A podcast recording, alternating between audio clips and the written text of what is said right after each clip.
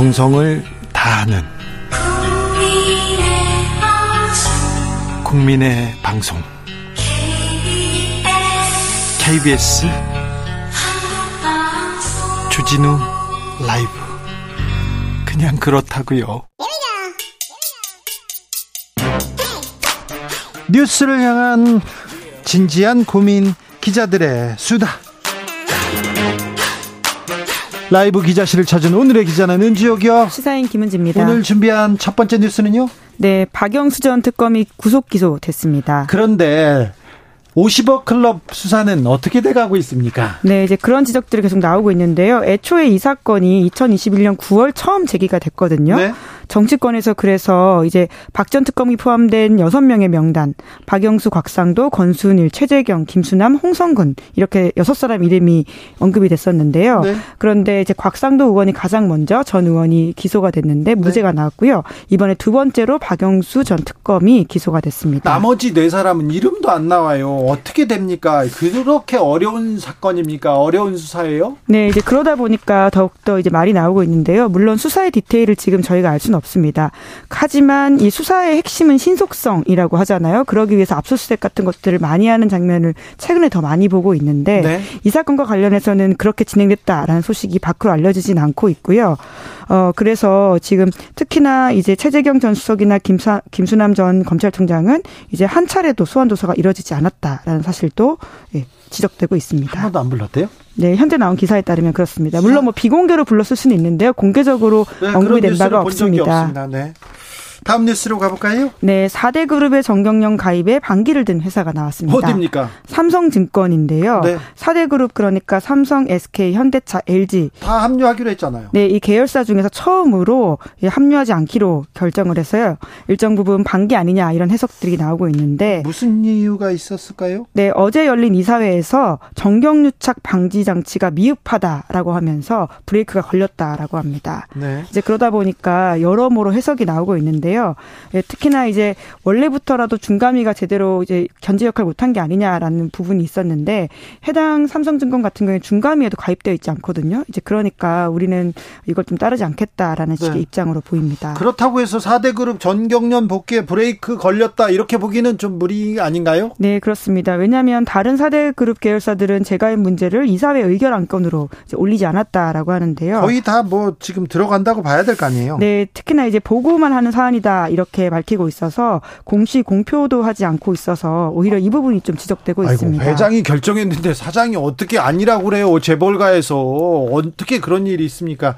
그런데 이 전경련의 전경유착 이거는 고질적인 문제였습니다. 전경유착 해소, 경제 발전을 위해서도 매우 중요합니다. 네, 그러다 보니까 삼성증권도 이번에 안 들어가겠다라고 하는 이유에 그걸 스스로 언급하고 있다라고 하는 것도 좀 눈에 띄는 부분인데요. 네. 경제개혁연대라고 하는 시민단체에서는 관련된 논평을 내고 지적하기도 했습니다. 전경유착의 어두운 역사와 전경련 복귀가 갖는 사회적 의미의 중대성을 고려해야 된다라는 지적입니다. 전경련은 무엇이고 과거에 어떤 역할을 했고 또 어떤 역할을 하게 될 것인지 저희가 다음 주에 시간을 갖고 자세히 분석해 드립니다. 아, 네. 그리고 오늘부로 이름을 바꿨습니다. 한국경제인협회로요.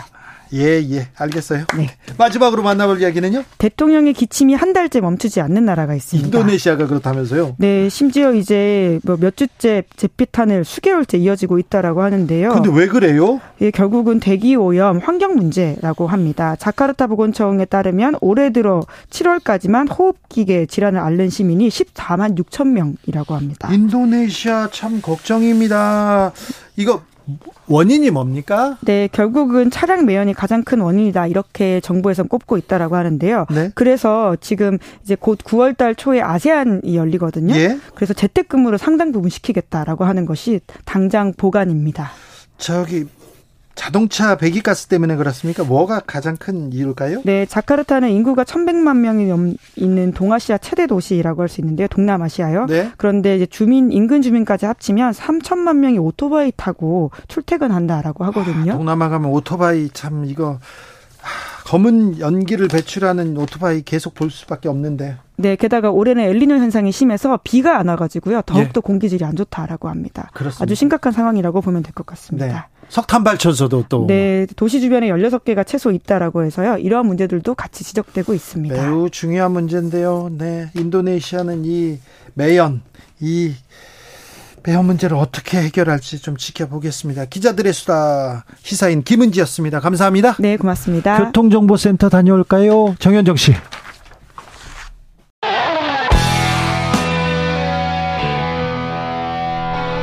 스치기만 해도 똑똑해진다. 드라이브 스루 시사 주진우 라이브.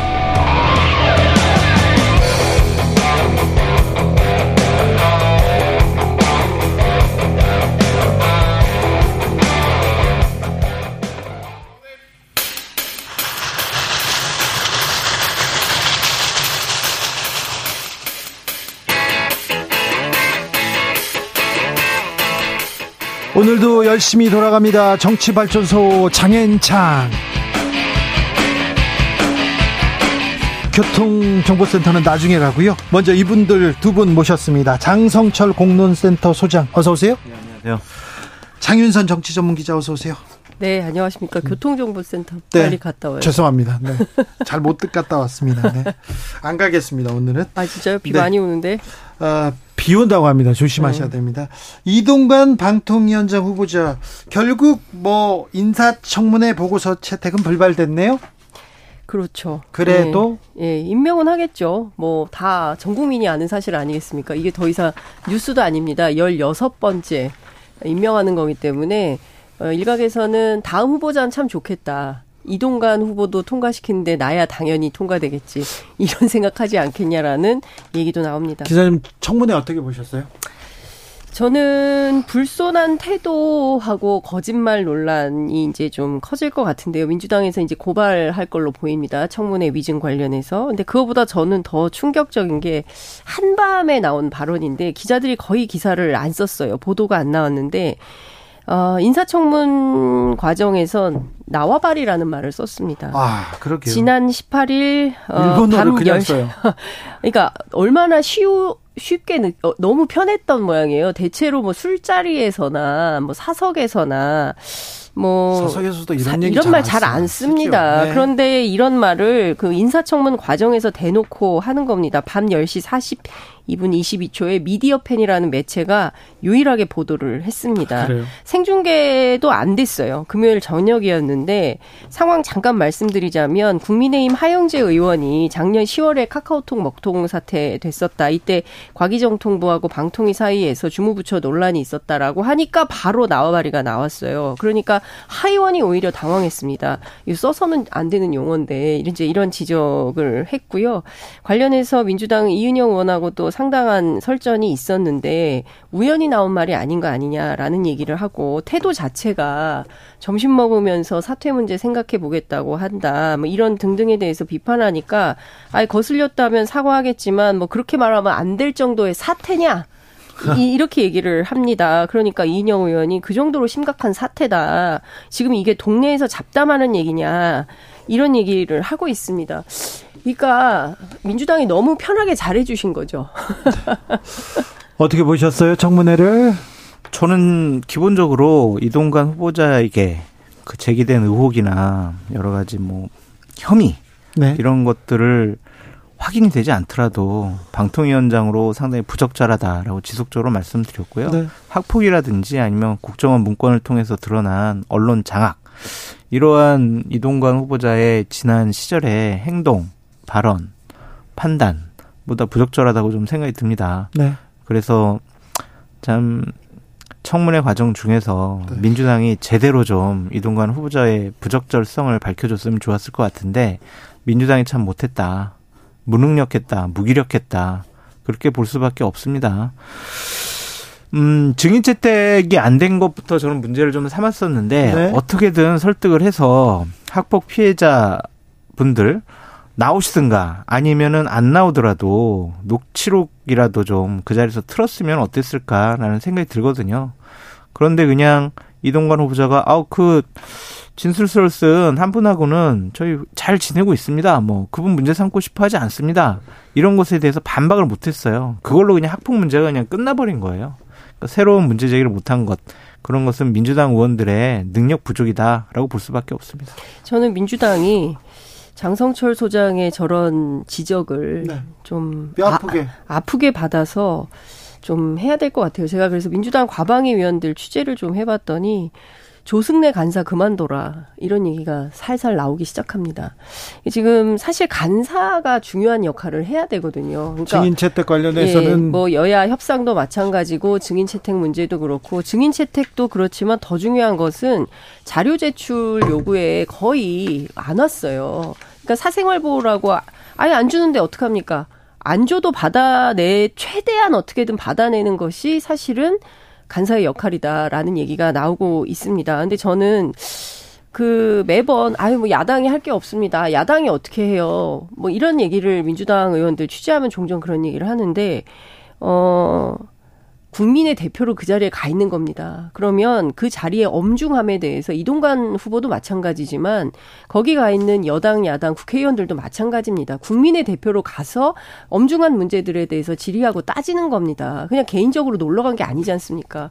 역할의 본분에 충실해야 된다 이런 말씀 좀 드리고 싶습니다. 한동훈 법무부 장관 후보자 청문회에서 민주당이 민주당의 실력을 보았다 이렇게 얘기하는 사람들이 많았어요. 그리고 이번 이동관 후보자 청문회 매우 중요한 분기점이 될 것이다. 민주당이 어떻게 이 청문회를 치러내느냐에 따라서 민주당의 앞날이 어떻게 바뀔 것이다. 이런 얘기를 하는 사람도 있었는데 매우 중요하다고.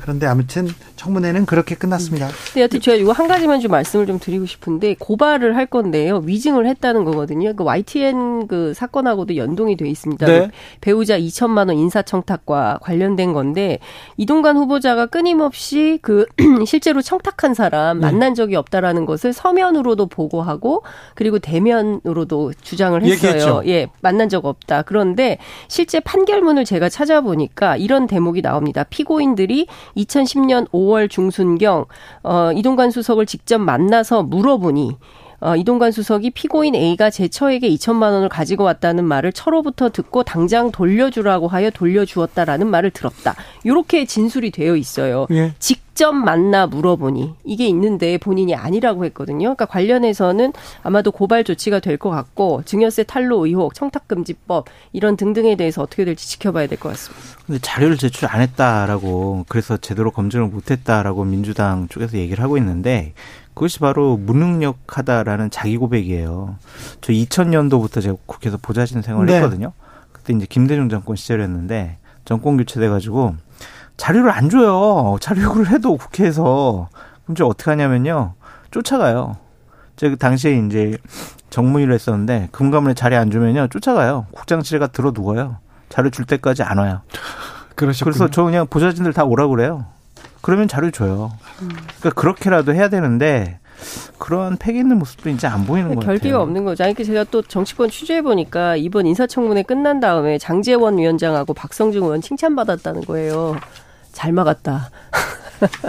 그런 얘기가 들립니다. 근데 이동관 후보자가 보인 여러 가지 교만하고 오만한 모습 계속 앞으로 내년 총선 때까지 언론에 나와서 국민들 앞에 낱낱이 보여질 거거든요. 그것을 갖고 과연 국민들이 야 그래 이동관 후보자 임명 잘했구나 그렇게 생각할지 모르겠습니다. 근데 지금 저는 아까 나, 나와바리도 말씀드렸지만 지금 우리 동해가 일본해로 바뀌게 됐잖아요. 미국에서는 미국 국방부에 의해서 네. 그러면 이것을 우리 애국가가 동해물과 백둔산이로 시작을 하는데 이 동해물을 어떻게 해야 됩니까 이제 앞으로 제 이런 문제들에 대해서 우리 정부가 제대로 말도 못하고 지적도 못하는 수준으로까지 가야 되는 것인가에 대한 국민적인 어, 비판이 있는 겁니다. 이것뿐만 아니고요. 후쿠시마 오염수 관련해서 이 중요한 문제를 의제로 다루지도 못했어요. 그리고 의제로 안 다룬 게 마치 잘한 것처럼 호도하고 있습니다.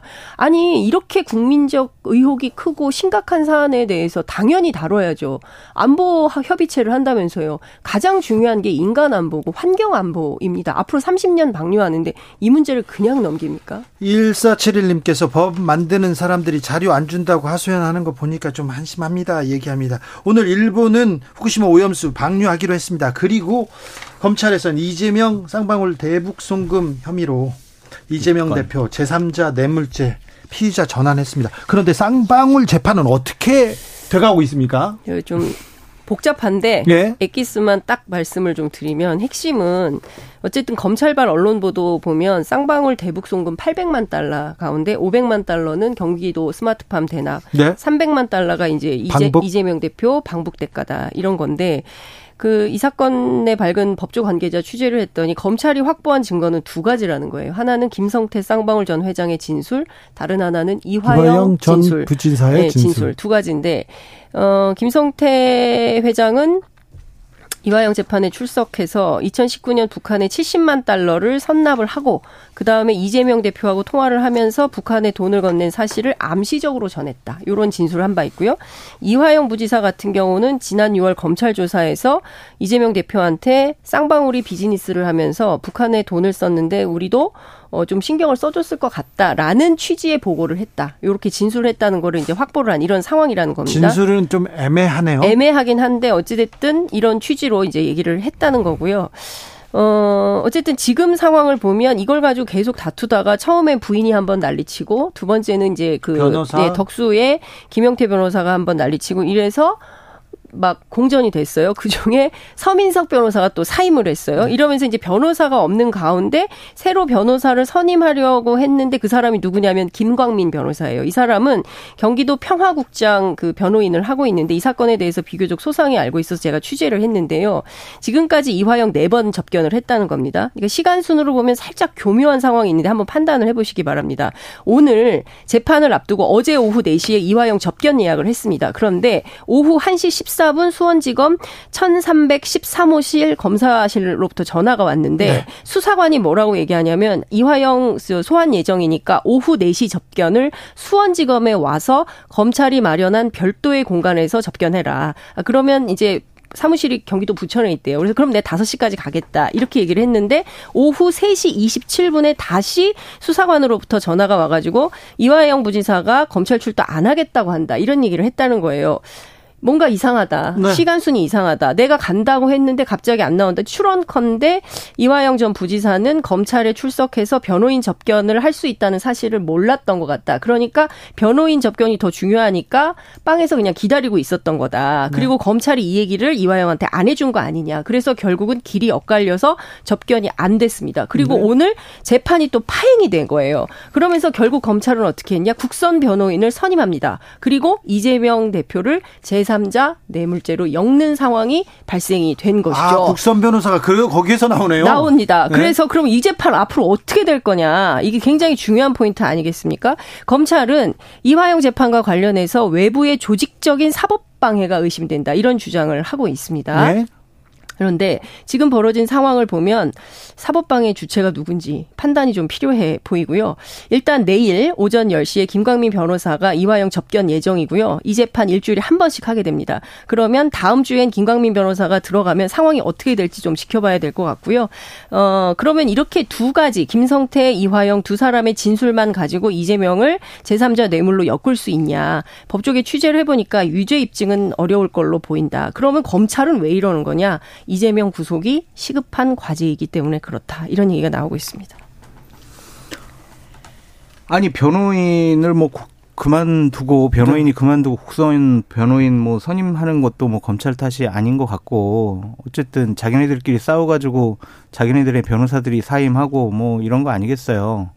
그런 것을 보면 이재명 당 대표가 이 이화영 전 경기도 부지사와 관련된 이런 재판에 대해서는 상당히 위기감을 느끼고 있다라고 볼 수밖에 없어요. 그러니까 재판을 질질 끌기 위해서 변호인들 계속 사임시키고 뭐 그렇게 볼 수밖에 없습니다. 그러니까 이 상황은 결국엔 이화영 전 부지사가 공개 재판에 나와 가지고 본인 진술을 하는 걸 들어봐야 돼요. 그래서 그걸 지켜봐야지 뭐뭐 뭐 조사를 했네 안 했네 변호인 접견했네 안 했네 검찰이 얘기했네 안 했네 이게 뭐 뭐가 중요합니까? 근데 이제 그 오늘 재판에 갓 참석했던 그 이화영 전 부지사 40년 지기가 있어요. 네? 그래서 이분 제가 취재를 했더니 뭐라고 얘기해 김경 김광민 변호사 접견을 이화영 부지사 거절했냐 그랬더니 아니다. 내가 변호사를 어제 하루 종일 계속 기다렸는데 변호사가 오지 않았다. 이런 말을 했다는 거예요. 그럼 변호사 이거 어떻게 된 거예요 지금? 아니 그러니까 지금 제가 말씀드린 게 이제 사실에 입각해서 이제 네? 쭉 시간 순으로 설명을 드린 게 이제 상황의 팩트의 실체인 거고 아직 보도가 많이 나오지 않아서 이제 뭐 수로 나오겠죠. 근데 어찌 됐든 중요한 포인트는 이 검찰이 좀 무리해 보이죠. 예.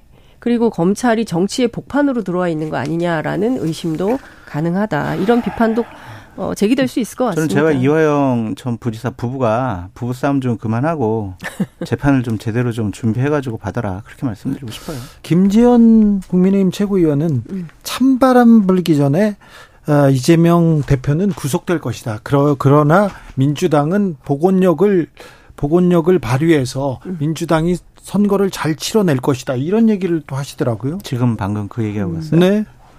근데 구속되는 게 그렇게 쉬울까라는 좀 생각이 들어요. 아니 그러면서 네. 구속이 안 되면 국민의힘의 그 굉장히 낙승이 예상된다 이런 식으로 얘기했어요. 아. 그러면은 어 정치적으로 이렇게 정무적으로 이렇게 지켜보면 그럼 구속 안 되는 게 지금 국민의힘이나 정부 쪽에선 어, 뭐 나은 시나리오지 않습니까? 그러니까 그분이 제 얘기를 못 들어서 그런데 네.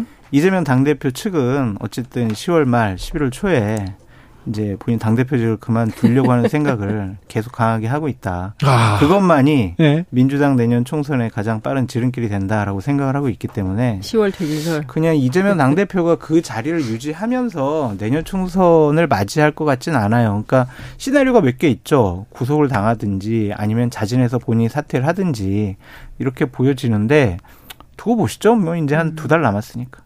10월 대진설 계속해서 한달 반도 네. 안 남았는데 그러니까 이런 지금. 이런 것 같아요. 공천권은 절대로 놓지 않겠다라는 것과 네. 뺏지도 절대로 내가 포기할 수 없다. 음. 하지만은 내년 총선을 위해서 내가 당 대표직은 상징적으로 내가 그만둘 수는 있다. 이런 생각인 것 같습니다. 근데 이제 저는 이런 거를 먼저 계산을 해봐야 될 것 같아요. 그래서 이, 그러니까 이, 그 이재명 대표가 구속되냐 마냐 이제 이게 굉장히 중요한 쟁점으로 정치권에서는 보고 있어요. 친, 뭐 친명 비명 뭐 국민의힘 뭐 정부도 말할 것 없고 그렇겠지만 중요한 건 이 사건이 이재명 대표가 이 사건으로 구속이 될까? 네. 그러니까 거기서부터 출발을 해야 될 것 같아요. 그러니까 이재명 네. 대표는 황당하다고 오늘 얘기를 했어요. 황당한 얘기라고 주장을 했고 실제로 진술 말고 증거가 나와야 되지 않습니까? 뭐 문건이 나오든지 그리고 북한으로 돈이 이렇게 큰 돈이 가면 당연히 통일부에서 이 내용을 심사하거나 검사하거나 통해서 가도록 되어 있어요. 지원금이라면. 그죠?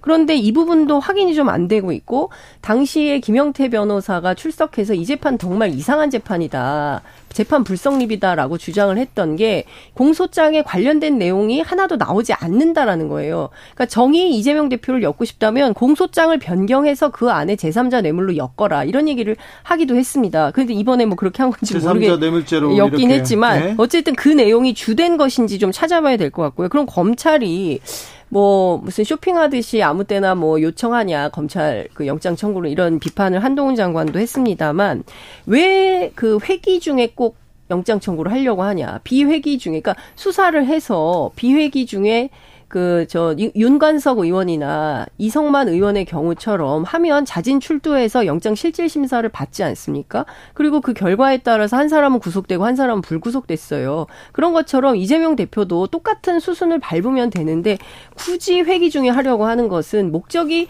민주당 분열에 있는 거 아니냐라고 민주당 측에서는 의심을 안 할 수가 없는 겁니다. 아무튼 민주당 민주당이 엇보여요. 이재명 당 대표 같은 헌정사상 처음 의혹이 많은 야당 당 대표가 대표가 지금 민주당 당 대표이기 때문에 어쩔 수 없이 이 사건도 조사받고 저 사건도 조사받고 그건 어쩔 수 없는 상황 같습니다. 그걸 자꾸 피해 의식을 갖고 아왜 우리가 원하는 대로 왜 영장 청구 안 해?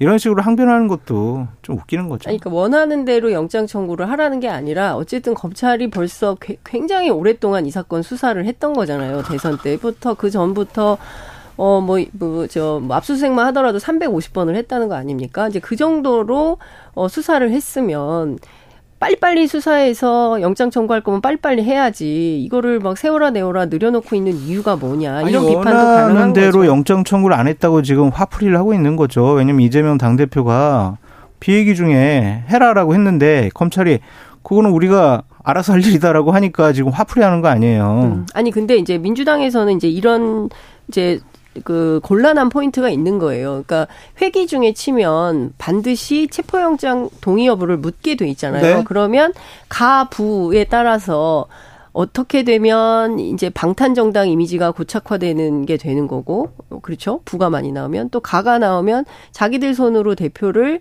어, 구속시키는 명분을 만들어줬다라는 비난을 또 받게 되는 겁니다. 하나는 지지자들로부터, 하나는 국민들로부터 비난을 받게 되는 그 가운데에 서 있는 거예요, 복판에. 그러니까 이런 점에 대해서 검찰이 왜 이렇게 하느냐에 대한 비판은 자기들로서는 할 수 있다. 근데 저, 저거는 이율배반적인 얘기예요. 왜냐하면 자신들이 불체포 특권 포기한다고 했잖아요. 국민들이 그렇게 하라고 그랬어요? 국민들이 너희들 불체포 특권 제발 포기해라! 약속해라! 공약해라! 이렇게 한 적 없잖아요. 자기들이 약속했다가 약속 안 지키고 자기네들이 얼마 전에 의총 열어가지고 자 정당한 영장 청구 불체포 특권 포기하겠습니다라고 해놓고 이제 와서는 또 우리가 가결시키면 이렇고 부결시키면 이렇고 이런 얘기 나오는 것 자체가 민주당 스스로 구차스러움을 알고 있다라고 볼 수밖에 없죠. 어제 한동훈 법무부 장관 국회에 나와서요. 최강욱 의원과 살전 벌였어요. 네. 재밌더라고요. 어떻게 보셨어요? 재밌었어요. 뭐 깐죽대냐, 뭐 네. 답변 안 했습니다. 뭐 이런 것도 처음 봤고. 네.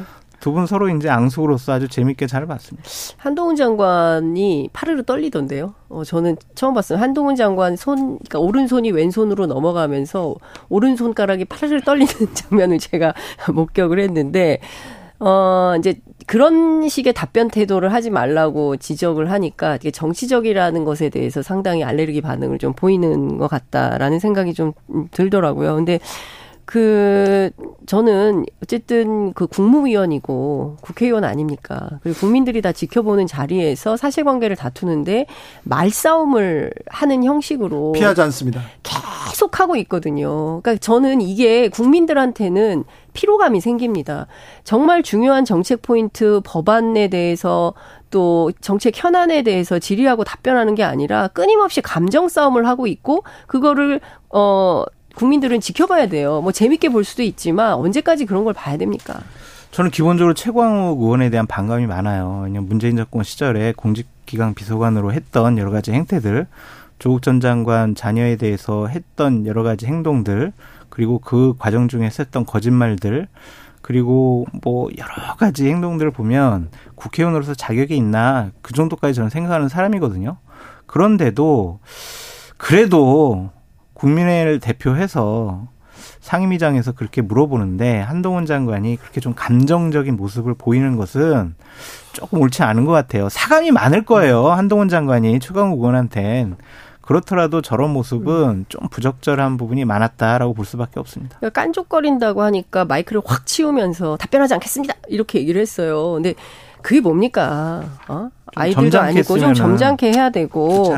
그리고 또 저는 최강욱 의원도 그렇게 감정을 서로 건드리면서 그렇게 그게 안 좋잖아요. 네. 네. 정책을 얘기를 해야지. 감정 싸움하면 되겠습니까? 네. 아이들도 아니고. 그래서 네. 뭐가 궁금하세요? 그래서 총선은 네. 지금 상황은 누가 유리한 겁니까? 아, 국민의힘이 만방으로 수도권에서 깨지죠. 뭘 봐요. 왜냐하면 그렇습니다. 지금까지 나오는 객관화된 여론조사 데이터를 세부적으로 네. 지역별로 살펴보라고요. 서울, 경기, 인천 여기서 대통령의 부정평가가 지속적으로 상당한 수준으로 높아요. 네. 그런데 어떻게 수도권에서 이겨요? 음. 말도 안 되지. 제가 민주당, 국민의힘 양당 공이 그 고위 고위 당, 당 직자에게 그 확인을 했는데 둘 다 똑같아요. 서울은 국민의힘이 일정하게 앞서고 있고 경기는 민주당이 일정하게 앞서고 있다. 인천은 박빙이다. 그래서 백중세인 인천에서는 승부가 어떻게 갈릴지 모른다. 그러나 인천 아, 서울하고 경기는 각각 이제 똑같이 보고 있어요. 근데 여기에서 민주당은 뭘 보고 있냐면 말씀하신 대로 윤석열 변수. 대통령 지지율에 따라서 플러스 마이너스 다섯 석 정도. 그런데 서울에 지금 전체 49개인데 40개를 지금은 이제 민주당이란 말이에요. 이거 어렵다. 30개, max 30개도 쉽지 않을 것 같다라고 전망하고 있더라고요. 그리고 지난 지방선거에서 구청장을 다 잃은 그렇죠. 동네들이 있어요. 그런 네. 동네는 전반적으로 위험하다.